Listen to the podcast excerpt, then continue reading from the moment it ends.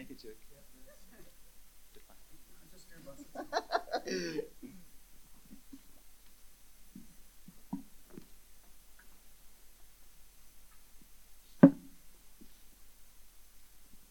Wow, wasn't that special? We've had uh, we've had uh, baptisms at each of our services today, and um, I don't think we've had that in the t- nearly two years that I've been here. At each service, eight, ten, and the six, and it's just been a special time over this period. I trust that you were with us at our time of worship on Thursday. you missed out on a good thing if you weren't here it was just so rich to be in God's presence. And then Friday morning, it was so rich to be ministered to by God and uh, over this time.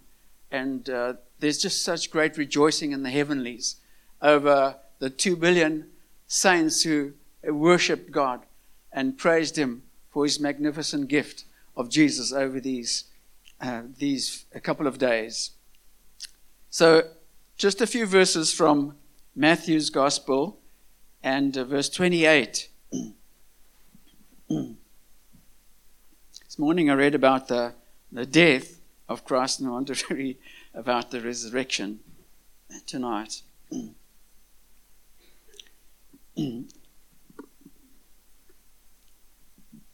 so after the Sabbath, verse 1, at dawn, on the first day of the week, Mary Magdalene and the other. I wonder if I could have that water. Got a French frog in my throat.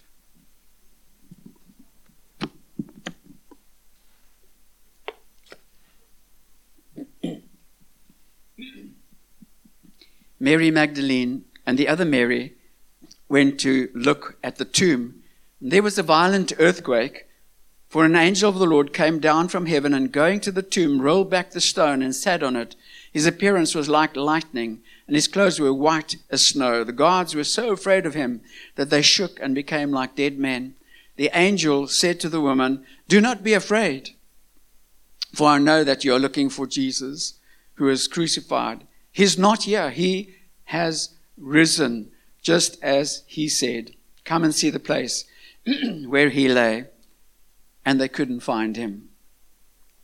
Praise God for an empty tomb that has given hope to the world, given us life. many, many years ago, when I was a teenager, being brought up in a non Christian home, had no concept of God or Christianity, and grew up thinking, well, if there is a God, you know, why is the world in such a mess? Why is there so much suffering? Who wants to serve a God like that if he is in existence? Which I doubted at the time. And then God broke into my life and changed and transformed it. And I began, began to read the Word of God and began to understand that God created man for fellowship with himself. But mankind rebelled against God. They were walking together and he rebelled against, they rebelled against God. They went their own way and thought they were better off, would be better off on their own, doing their own thing. And all the remorse that is in the world was from that. It, eh, all the heartache, all the pain from that rebellion. God created an intimate relationship with mankind and it was thoroughly, completely destroyed. And physical and spiritual death came into existence. And we know We've been at funerals. We know what it's like. Spiritual death cut off from God. And that's why God invaded this world 2,000 years ago in the form of His Son, Jesus Christ. And He came to rescue us, He came to save us. So unique amongst all the religions of the world, only Christianity has recorded that God came in to this world, revealed Himself to us, and he died and He rose from the dead on our behalf, giving us new birth, new life. In Acts chapter 4 and verse 12, it talks about the uniqueness of Jesus. Salvation is found in no one else.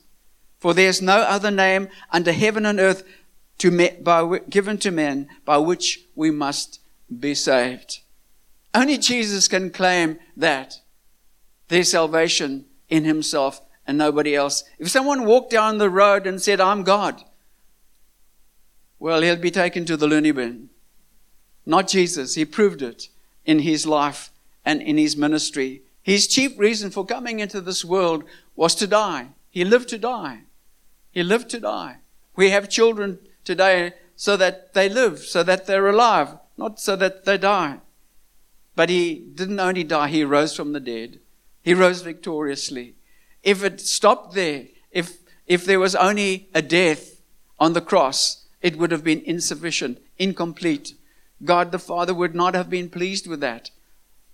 But that he rose from the dead was proof that God the Father accepted this glorious, victorious death, where he took upon himself our sin and sins of the whole world. Victor Kuligin says it so well from virgin birth to crucifixion and resurrection, Christ engaged the powers of evil and won decisively. He won decisively. It was the greatest battle and the greatest victory that this world has ever seen because it changed the history of the world and it changed eternity forever for us. And that's why we rejoice. That's why this time is so special for us to give praise to our mighty, mighty God. His death produced life Ephesians 2 in verses 4 and 5 says, Because of his great love for us, God, who is rich in mercy, made us alive. Made us alive in Christ, even when we were dead in our transgressions and sins. They went into the watery grave. They come out, out of that watery grave into a new life. It signified what God had done inwardly in their hearts and lives. And it's precious to see baptismal service. Also precious to see a father baptizing a daughter and her special friend. In all the religions of the world, we have spiritually dead people trying to save themselves, and they cannot save themselves. They cannot. And so, if you're in that category tonight and you are with us and you're trying to be religious and you're trying to earn points with God, give it up. Because the risen Christ is here and He's here to transform your life today. He died so that we might have life. And we need to die as well so that we might have life. We need to die to self. We need to realize that we're sinners. We're cut off from God, eternally cut off from God, but for Christ. When we come to realize that we're wretched, poor, and blind, that, that we need the Savior desperately, then we, we run to Him. We run to Him. We run with all, with all of our hearts on the day of Pentecost when they preached, after the day of Pentecost, on, when they preached to these 3,000 people, they, they stopped Peter midway in his, in his preach and they said, Stop, you know, what must we do to be saved? They were cut to the heart. They were convicted of their sinfulness, that they were, they were smashed. They were out of it. They needed, they needed rescuing. And Peter said, Yes, you need Jesus. You need to repent, you need to be baptized, and you will be made whole. John chapter 5 and verse 24 says, I tell you the truth, whoever hears my word and believes in him who sent me has eternal life and will not be condemned. He has crossed over from death to life. He's crossed over from spiritual death to spiritual life. How magnificent is that? If you've experienced that tonight, I, I, trust that your heart is rejoicing, that, that your heart is glad, that, that your, your heart is doing somersaults and cartwheels as we look back and celebrate 2,000 years ago. From death to life. What is life all about? What is this life? Well, it's eternal life, firstly and foremostly. Romans 6 and verse 23 says, For the wages of sin is death, it's spiritual death, being cut off from God. But the gift of God is eternal life in Christ Jesus our Lord. We're talking about from life, from death to life. And this is it. He's given us eternal life. It's a gift. It's a gift. We can't earn it or deserve it. It's the most precious gift in all the world, and all the money in all the world cannot afford to buy the gift of salvation or eternal life. All the richest people in all the world, with all the monies combined, it's priceless. It's priceless and it's eternal. So we're going to be with God for, for all eternity. And Psalm chapter 16 and verse 11 says that there'll be eternal pleasures forevermore. How about that? Forevermore. I trust that you're looking forward to that. I, I, I trust that your, your, your sights are firmly in the future and saying, I'm living for that. I'm living to be with God. I'm living to enjoy Him forever and forever. Eternal life, a quality of life, a wonderful life. Jesus said, I've come to give you life in its abundance.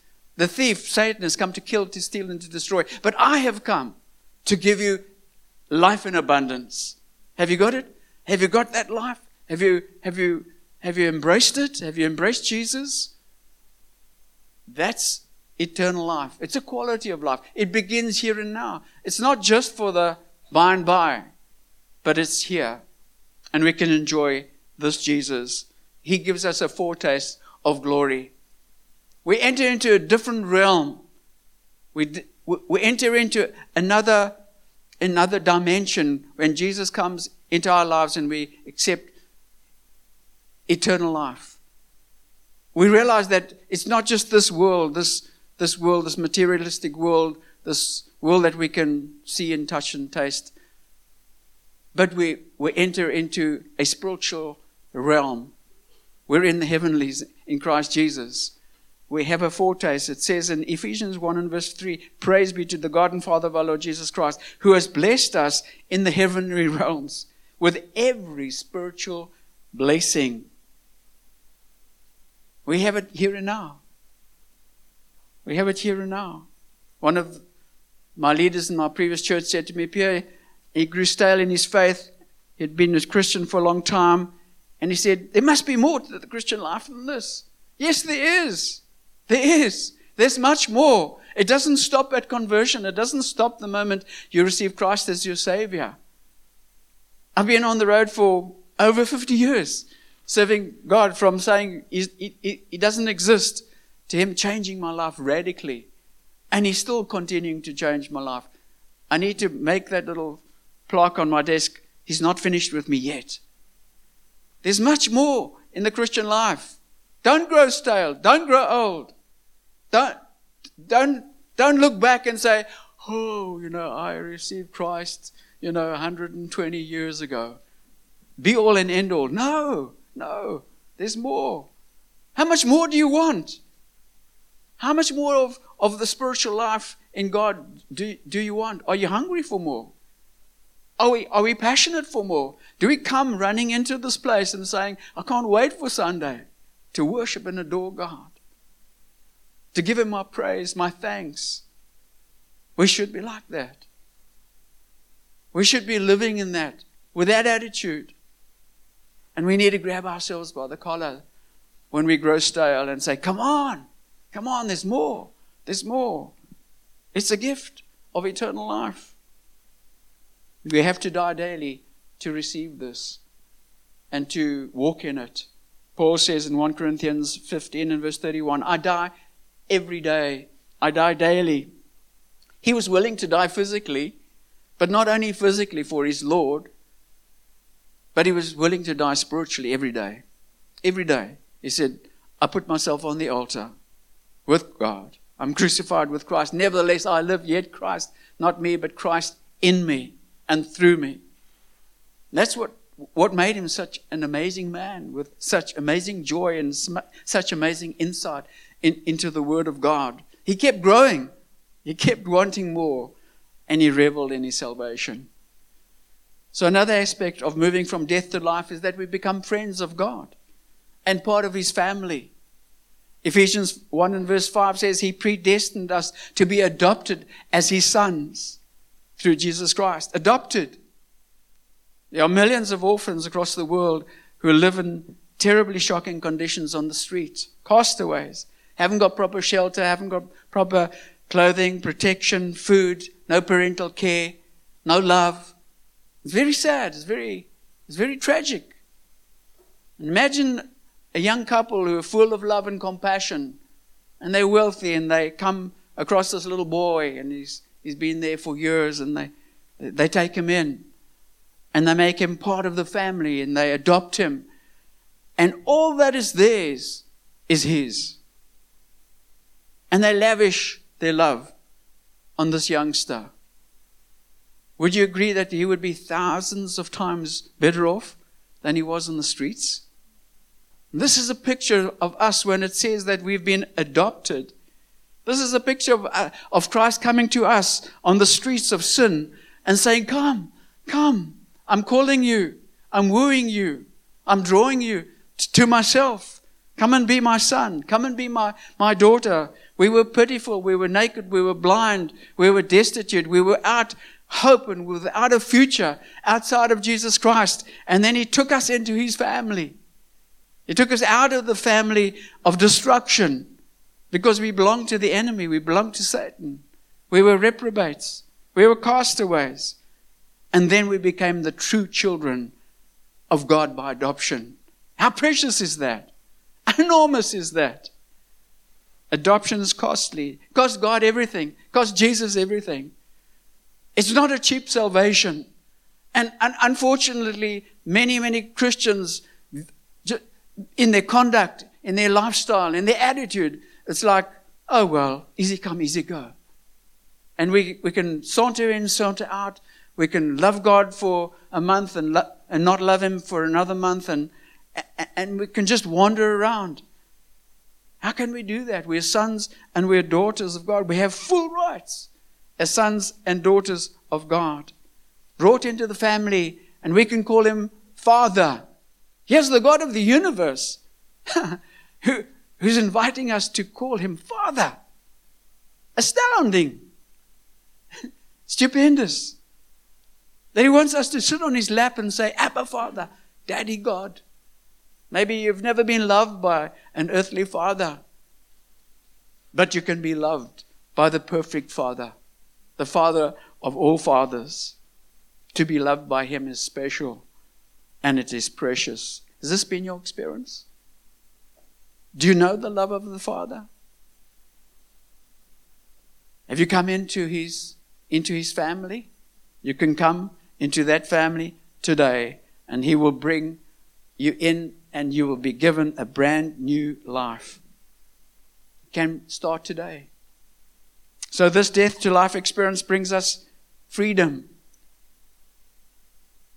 400 years of slavery to the Egyptians, the Israelites were given extra burdens as the years went on.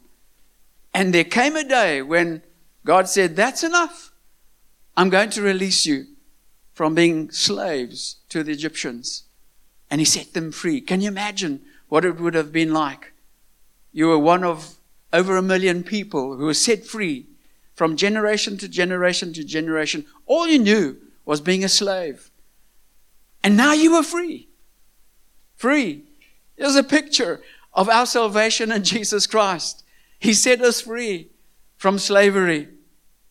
And we need every day to revel and say, God, you've done a magnificent thing. I was a slave to sin. I was smashed. I had no hope.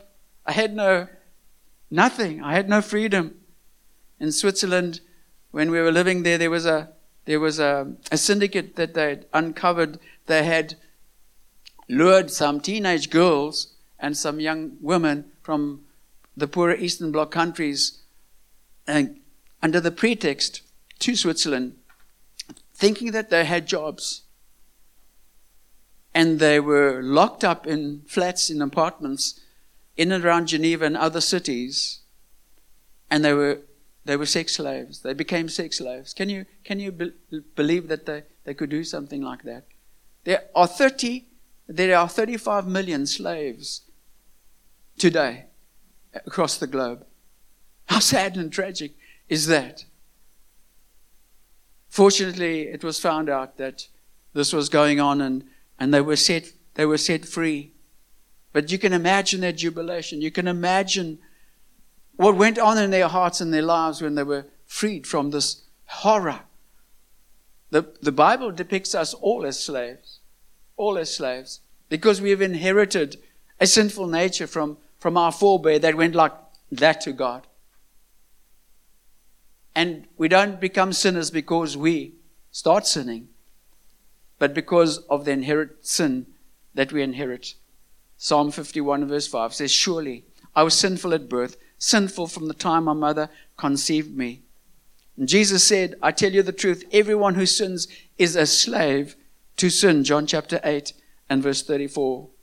What goes through your mind when you see street people who, who uh, are alcoholics, who are slaves to alcohol and s- slaves to drugs? What, what goes through your minds?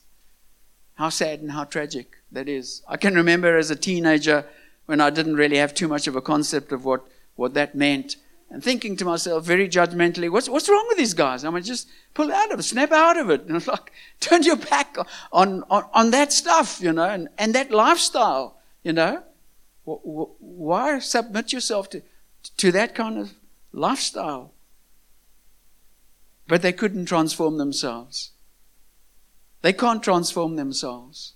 They're locked into a slavery of addiction and of a lifestyle that will keep them there unless God sets them free.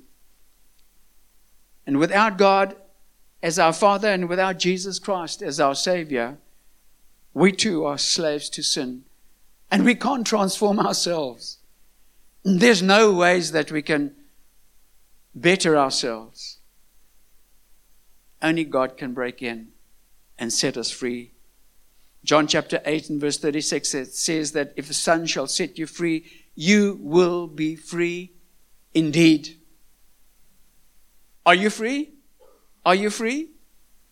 Are you living in freedom? Has He set you free? Jesus paid the penalty, He paid the ransom, and by His stripes we are healed, we are set free. You can enjoy that freedom today. Maybe as born again believers, we, we've been set free some years ago, but maybe we've become entangled again with, with certain bad habits. And God is here today to set us free, to give us liberty. This is the day that we look back 2,000 years ago. And Jesus paid the price. He ransomed us. We were slaves like they had in the slave market. And, and a wealthy man could come and, and, and buy a slave and then just set him free. Say, okay, you can, you can become a free man. And that's what Jesus did. You can become a free man to enjoy my kingdom, to enjoy my fellowship. But when we become entangled again, that freedom is curtailed. That freedom is destroyed. And there's no peace in that. Paul says in Romans chapter 6 and verse 1 and 2 Shall we go on sinning so that grace may increase? By no means. We died to sin. How can we live in it any longer? How can we live in it any longer? We cannot call ourselves free men and free women. And so this new life brings us great joy, and this is our final point. Before I became a Christ follower, I thought that that, that God was a killjoy, a spoil sport. And when I became a Christian, I realized it was just the opposite. You know, God is perfect, isn't He? And so He has perfect joy, He has perfect peace, He has perfect fulfillment. He's perfect in, in every way. And so when we run away from God, we're running away from perfect peace, perfect joy, perfect fulfillment. Which way are you running to? You're running to God, away from God. Let's run to Him and know His peace and know His joy. Jesus Christ is the happiest and most joyful person in the universe, says John Piper. And that's borne out in Hebrews chapter 1 and verse 9. God has anointed this Jesus with the oil of joy and gladness above and beyond his companions. We don't serve a sad and somber somber God. And what's more, he, he wants us to have his joy. So often the world thinks of a Jesus as, you know, uh, want to swat you, you know, want to, you know, clap you, and, uh, you know, uh, and he's like sitting up there, you know, all groaning and, and, and moaning. No, he's the most joyful uh, uh, under the sun. He, Jesus gave us this, um, this, this picture of, of the lost coin, the lost sheep, and, and the lost son. And you know them quite well, I'm sure. And, and each time the coin, the, the sheep, or the son was found, there was great jubilation. They called their friends and they said, Wow, look at this, let's have a party. And the one in, in the lost coin, the, there, were, there was rejoicing in the heavenlies. And in the lost son, it says that he had passed from death to life. And the Father threw a party. There's a party that's thrown in heaven, did you know, when one sinner comes to salvation. Can you imagine the joy 2,000 years ago when Jesus rose from the dead and he saw the millions that were ever going to come to salvation? Man, that must have been the mother of all parties. That, that, there must have been so much joy, so much joy, so much rejoicing. And we can enter into the joy, into the joy of, of our Lord. These things have I spoken to you, says Jesus, that my joy may be in you, and that your joy may be complete. He was a man of sorrows, yes, when he faced the cross, and he took upon himself our sin, but he, he went to the cross joyfully bearing our sins. My joy may be in you, and your joy may be full. That's God's desire for us to be joyful. Peter says, and addressing a, a, a number of churches, 1 Peter chapter 1, you read it on your own. And he, they were going through a time of trial and, and tribulation. And they were moaning against God and saying, God, why are you doing this to me? Why have you let me uh, experience this. And they were turning their backs on God. No, no, they weren't. They were joyful. You look at verse 6 of 1 Peter 1, verse 6. They were full of joy. And he says in verse 8, they had an inexpressible and glorious joy. Nothing can take away our joy, not, not even trial and tribulation, not even persecution, because it's a supernatural joy that God puts into our hearts and, and our lives. This is the life that God gives to us. This is the life that He offers us. When you submit to Him, you can know that joy today. Maybe your life is not full of joy and you do not know Christ. And He offers you His friendship, His lordship, His family, His kingdom, His everything tonight. You'll be a million times better off than you were on the streets of sin. It's your choice. Maybe tonight somebody here is, is not certain. Maybe you've made a commitment or a decision years ago and you've not followed through. You don't have assurance of eternal life. These things have I written unto you that you may know that you have eternal life. You don't know that. You don't know that for sure. If you had to die tonight of heart attack or a taxi had to take you out, where would you be? Jesus is here tonight to give you that assurance. He gives you His presence, He's, He gives you His person, He gives you His friendship. Will you respond to Him tonight? And Christian, what about us? Do we know this life? Are we filled with this life? Are we dying to self and we're living to Him and for Him and for His glory? You know, I had a fear when I was your age as teenagers, when I accepted Christ as my Savior, I had, had a fear that I'd fall away because I used to grab things and run with them and, and discard them. I was very good with going after newfangled um, hobbies and, and whatever else. And He's kept me all these years. And I can truly say that He satisfies the deepest longings of my heart. And He can you too. Let's pray. Our God, our Father, how we bless you, how we praise you that you're the living God. You're in our midst. You rose from the dead 2,000 years ago, totally victorious. And your victory brought us life. And your victory gives us the possibility of coming out of the dungeon of sin, being set free from a prison. And thank you, Lord, that you offer that to us tonight.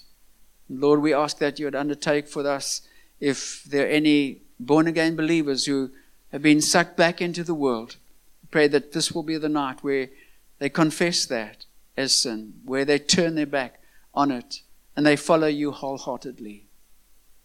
Do that now, won't you? Do that now. Don't wait. Don't put it off. Why allow it to smash you? I just sense that, that God is, is saying to me that there's some who have gone into bad habits. You've accepted Jesus as your Savior. But these things have been pulling you down, taking away your joy, taking away your peace. Why don't you turn your backs, backs on it right now? Thank you, God. Thank you that you see that response. Thank you that you see the response of the one who's crying out, What must I do to be saved? In Jesus' name. Amen. We'd love you to come and speak to us. If you're one of those that you've never accepted Jesus or you'd like to be assured of your salvation, we'd love to pray with you. Don't run away. Come. Let us pray with you and let us invite, uh, introduce you to our friend and our Savior, Jesus Christ. Lord bless. Have a great week.